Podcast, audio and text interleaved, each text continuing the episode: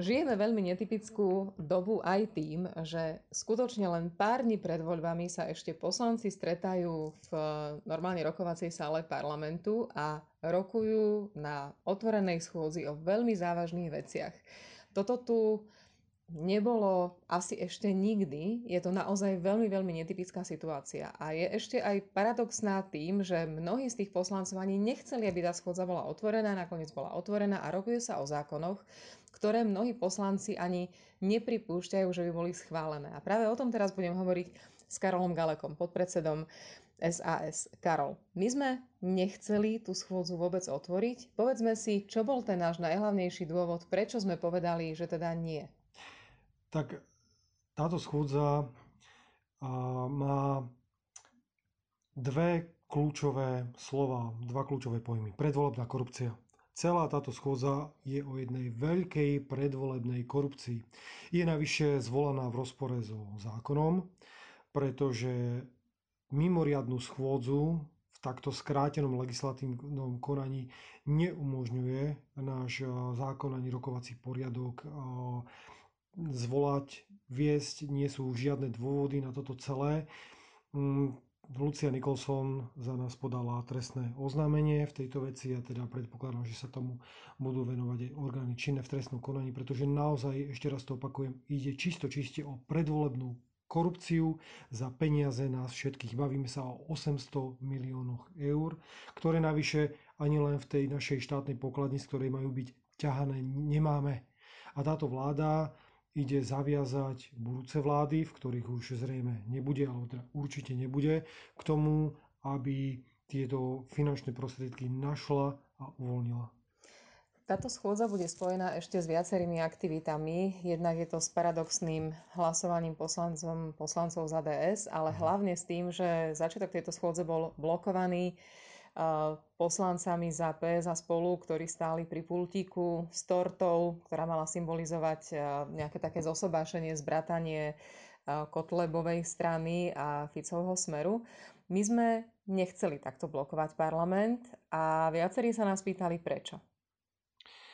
Mm, tak ako som povedal, táto schôdza nemá žiadne iné opodstatnenie ako predvolebnú korupciu. Chceli sme, a to aj teraz konec koncov robíme, na toto upozorniť v riadnej rozprave, ak bude táto schôdza spustená. My sme nepočítali s tým, že naozaj táto schôdza bude ešte k tomu s podporou niektorých opozičných poslancov takýmto škandalozným spôsobom otvorená. Stalo sa a to, čo sme my mali v pláne a to, čo teraz robíme, je konštruktívnym spôsobom upozorňovať na všetky kauzy Smeru. Všetky kauzy, ktoré sa tu vyskytli za 12 rokov a ktoré nás stáli minimálne 6,6 miliardy eur. To sa bavíme naozaj iba o peniazoch, ktoré vieme, ktoré máme zdokladované a ktoré sme spísali. Teraz stojíme v sále a poslanec za poslancom čítame všetky tieto prehrešky, všetky tieto krádeže a klamstva strany Smer.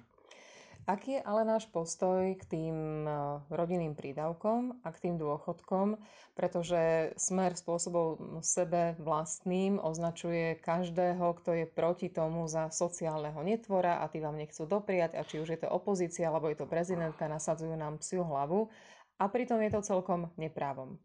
No, nie, že je to nepravom, ale je to klamstvom. A s takýmto argumentom, že teda chcú strana Smer pomôcť a práve týmto ľuďom vystúpil práve aj Erik Tomáš a použil pritom obrovské množstvo nepravdivých údajov, dokonca obvinil Sasku z toho, že my sme chceli niektoré z tých dôchodkov rušiť. Vo fakticky som pripomenul, že teda jediný, alebo ten, kto tu klame, je práve Erik Tomáš a to sa naozaj pozná veľmi ľahko a to, že hýbe perami. To sa naozaj potvrdilo, pretože čo, čo perla, to klamstvo. Navyše si treba povedať, že strana Smer je pri moci 12. rok. Kde boli doteraz? Prečo teraz dva týždne, respektíve týždeň a pol pred voľbami idú riešiť takto citlivé a zásadné veci, kde treba dokonca nájsť samotné zdroje, pretože my tie peniaze nemáme. My máme vykradnutú špajzu, vyplundrovanú špajzu stranou Smer, poslancami za stranu Smer za výdatnej, ale že, že výdatnej asistencie strany SNS a takisto Mostu. A oni idú zase rozdávať, ale oni nemajú z čoho rozdávať. Toto si treba uvedomiť. Že m, tak ako sme my definovali tých 6,6 miliardy, na nás čakajú ďalšie nášlapné miny v tom ďalšom volebnom období. A či už sa to v energetike, v energetike už len, či už to nedostávané mochovce, či už sú to nevyplatené podpory pre obnoviteľné zdroje. Toto je všetko, čo naozaj nás čaká v tom budúcom období. A my na to bohužiaľ nie že nemáme, ale nevieme o žiadnych takýchto zdrojoch. Mňa napríklad veľmi pobavila pani Mager, ktorá, ktorú sme mali v pondelok na výbore, hospodárskom výbore, kde sme riešili zrušenie tých diálničných známok. A opýtali sme sa jej, pani Mager, kde zoberiete financie, kde zoberiete prostriedky na toto, pretože my potrebujeme stavať diálnice, udržiavať diálnice, ale ostatné cesty. A jej odpoveď ma naozaj veľmi pobavilo, pretože povedala, že ona vie, ale nepovie, že to je jej know-how.